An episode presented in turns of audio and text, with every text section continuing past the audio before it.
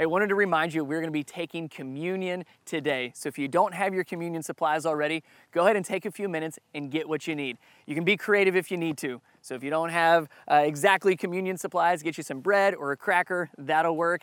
Get you grape juice, any juice, or even water will be fine. And then towards the end of service this morning, we'll be taking communion to remember Jesus' sacrifice on the cross and the forgiveness that he has given us. Well, what takes place on a field like this can feel like an all out battle. You have two sides in opposition, fighting against each other, clashing against one another, doing whatever it takes to win. Because that's the point of the game, right? I win and you lose. My kids have played sports for the last several years, and I see that come out in them, that desire to win. But I'll tell you, and you probably know this too, that nothing, I repeat, Nothing compares to the parents' desire to see their kids win. And I have seen parents and coaches and, and other players and the fans get so involved in that desire to win. That desire can be so strong that they will go ballistic over a bad call, or even worse, a missed call. You've seen this before, right? Everybody stands up and they're yelling and they're screaming. You've got to be kidding me. Come on. That's not, what's the word?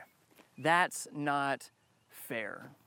See, maybe more so than even our desire to win is our desire for fairness. We have this inner need for things to be fair, that is, unless it benefits us. But what happens when we are treated unfairly? What happens when the call doesn't go our way. You see, the subject we're going to be talking through today might have you wanting to do just that. Stand up and yell at the, at the TV or the screen, Brian, you've got to be kidding me. Come on. That's not fair. Because what we're talking through today most certainly is not fair. What are we going to be talking about? Forgiveness. And no, forgiveness is not fair. In Luke chapter 17, Jesus was talking with his disciples, and he begins to discuss with them this idea of forgiveness, and more so, how we are to forgive. Luke chapter, chapter 17, verse 4, Jesus says, Even if they sin against you seven times in a day, did you hear that?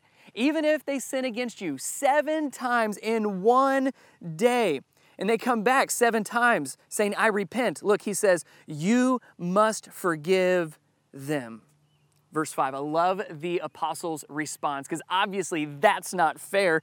The apostles said to the Lord, Increase our faith. In other words, forgiveness is so unfair, it takes so much more faith. It takes faith to forgive. It takes a lot more faith to forgive the way Jesus calls us to forgive. To forgive when we don't feel like it, to forgive when it's not deserved, to forgive when it still hurts. See, that kind of forgiveness, it's not easy. Now, what's easy is what comes natural, right? It's a lot easier to hold on to the grudge and hold on to the offense. It's easy to be bitter and resentful. It's easy to be angry. It's easy to hate. To forgive, oh, especially when it's not fair, that's difficult. And it requires faith to forgive.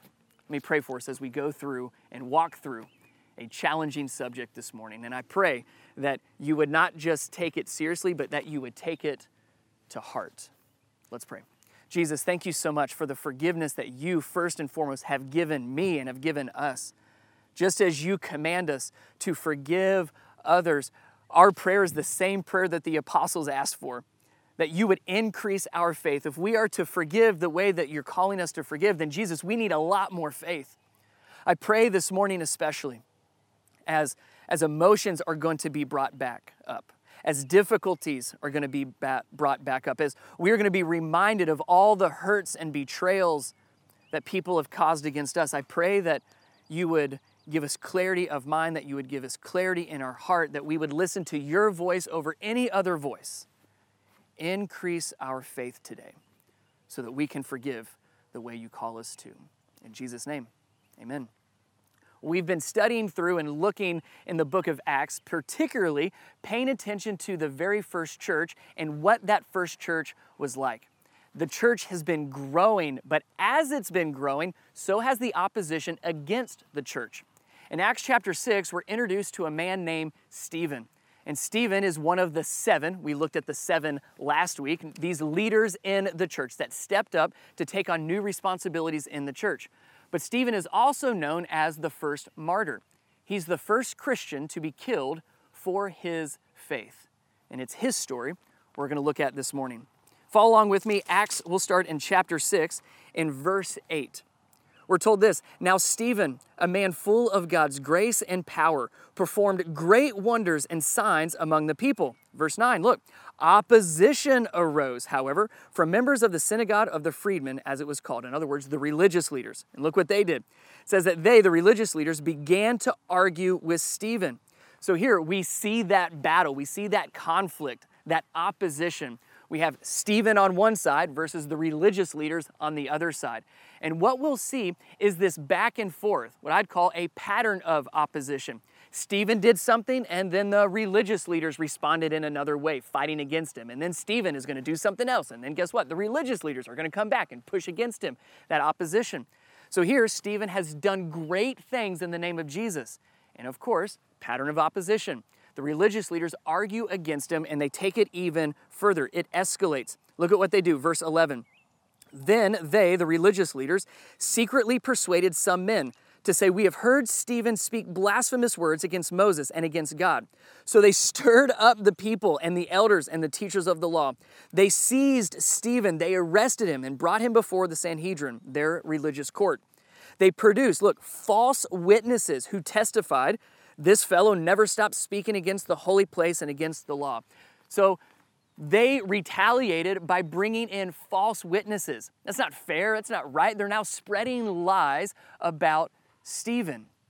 Stephen versus the religious leaders. Now, Stephen's going to respond. And how we see him respond is the rest of chapter 7.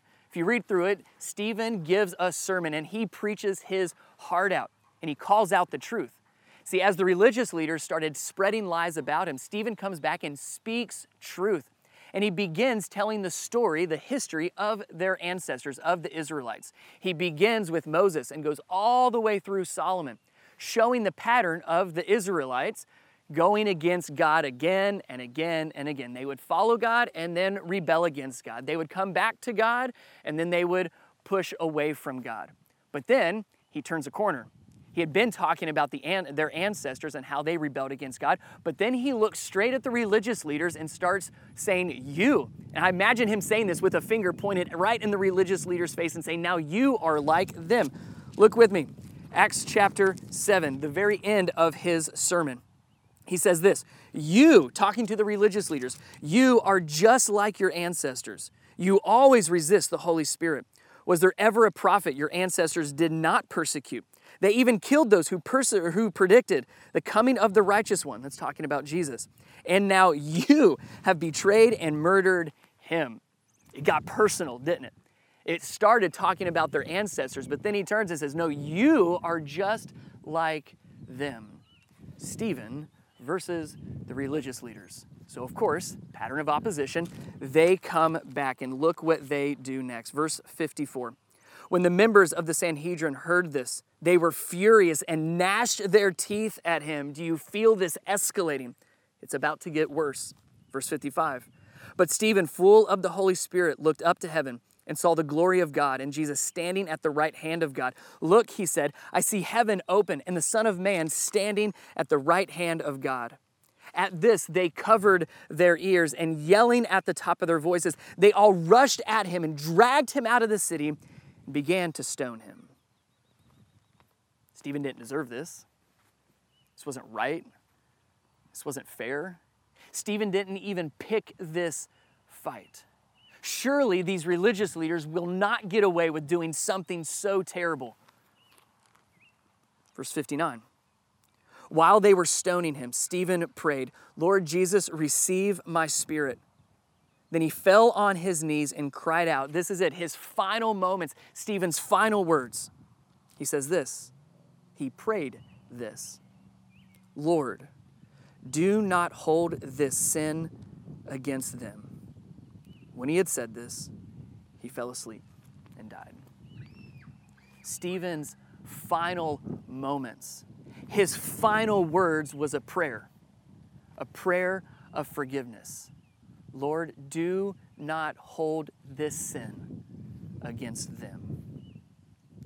See, there are two lessons that I want us to learn from Stephen. And in the midst of a, an extreme situation of opposition, of this back and forth, there are two lessons that I want us to learn and to take away and begin to apply in our own lives when we're dealing with opposition, whether it's to this extreme or not.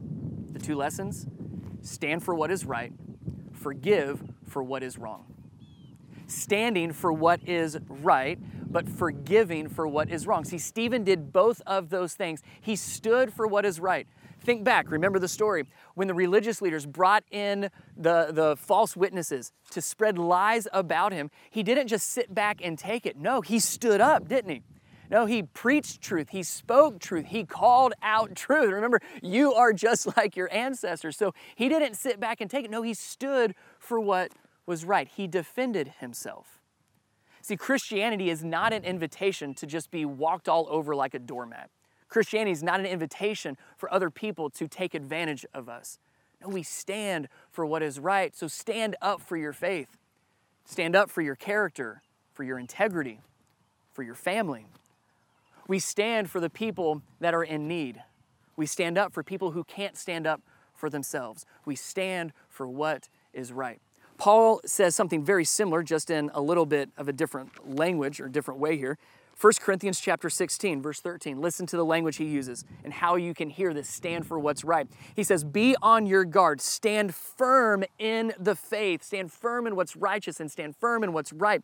Be courageous and be strong. Just like Stephen stood for what is right, we are called to stand for what is right. But don't miss verse 14. Do everything in love. So, yes, we stand for what's right but always in a way that is loving. We stand for what's right, but even when the call doesn't go our way, even when we're treated unfairly, we still do everything in love. So stand for what's right, forgive for what is wrong. Stephen, in his final moments, was not angry, he was not bitter, he was not full of hatred and resentment. He acted in love, an ultimate act of love by forgiving. He forgave what is wrong.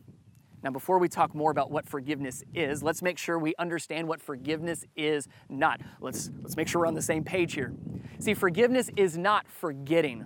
Forgiveness doesn't say, oh, we're just going to sweep it under the rug and, and I'm never going to remember it again. Forgiveness is not ignoring what happened. Forgiveness is not condoning or excusing what happened. When we forgive, we're not saying, oh, what happened? Oh, it's okay. No, we are not making excuses for it. We are not condoning. What happened is not okay. So it's not forgetting, it's not condoning. It's also not the same as reconciling. Now, can forgiveness lead to reconciliation? Sure, but not necessarily. Just because we forgive doesn't mean the relationship goes back to the way it was. Just because we forgive doesn't mean that relationship is fully restored. No, we forgive not to heal the relationship, we forgive to heal ourselves. Forgiveness is not forgetting, it's not condoning, it's not the same as reconciling. And as we've been saying, forgiveness is not fair. See, fair is payback, isn't it? Fair is giving what is deserved and getting what is deserved. But thank God, forgiveness is not fair. In Psalm 103, listen to how unfair this is, the way that God has treated us.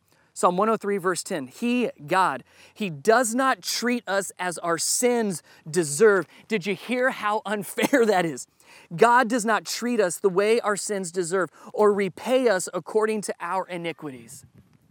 No, even in our worst moments, God does not treat us the way that we deserve to be treated. He treats us with love, He gives us forgiveness. And no, it is not fair. See, that's forgiveness. Forgiveness is giving to others what God has given us. That forgiveness that we have received, now we are able through faith to give that kind of forgiveness to other people. Forgiveness is us giving to others what God has already given to us. And we see that interesting connection, don't we, between the forgiveness we receive and the forgiveness we give. Do you have the Lord's Prayer memorized? Do you remember how it goes? If so, say it with me. Our Father in heaven, hallowed be your name. Your kingdom come, your will be done on earth as it is in heaven. Give us today our daily bread. Here it is. Do you know the next part? And forgive us our debts. What's the next part?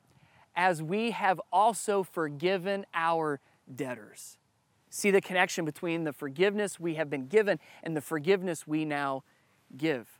Again, Paul writes to the early church of Ephesus, Ephesians chapter 4, verse 31. Listen to how we shift, how we love, and how we forgive, how we do what's difficult instead of what's easy. Ephesians chapter 4, verse 31. Get rid of all bitterness, rage, and anger, brawling and slander, along with every form of malice let those go. Verse 32 instead, be kind and compassionate to one another, forgiving each other. Don't miss this last part. Forgiving each other, just as in Christ God forgave you. Forgiving one another because of the forgiveness God has given us.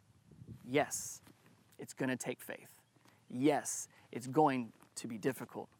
See, Stephen gave what he had been given forgiveness. Let's go back to Stephen's final words. He says, Lord, do not hold this sin against them. That phrase, that prayer, should sound very familiar to us. If you go back to Jesus, his last moments on the cross, what Stephen said sounds an awfully, awful lot like what Jesus said in his final moments. Jesus' final words, do you remember? Father, forgive them, for they do not know what they are doing. Stephen, he is following Jesus' example, isn't he? Yeah, Stephen, he is following the very example of the very one he is dying for.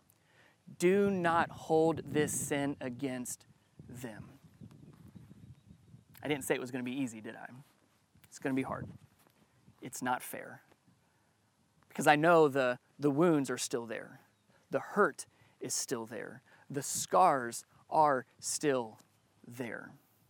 So let me ask you what are you still holding on to? What are you still carrying around? What hurts are you still holding on to? What bitterness have you not let go of? What grudges are you still holding tightly to? What are you still holding onto against someone else? How has someone hurt you? How has someone hurt someone you love?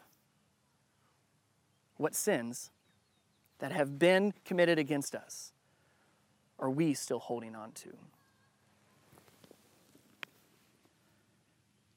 You start to think through what those things are, and I get it, I'm not, I'm not wishing them away, and I'm not watering them down because they're painful. The hurt is real. The betrayals are real. The sin is real that has been committed against us. But Stephen's word, words that follow the example of Jesus' words. Do not hold this sin against them. It's not fair. It's not easy. But with faith, through faith, we can forgive.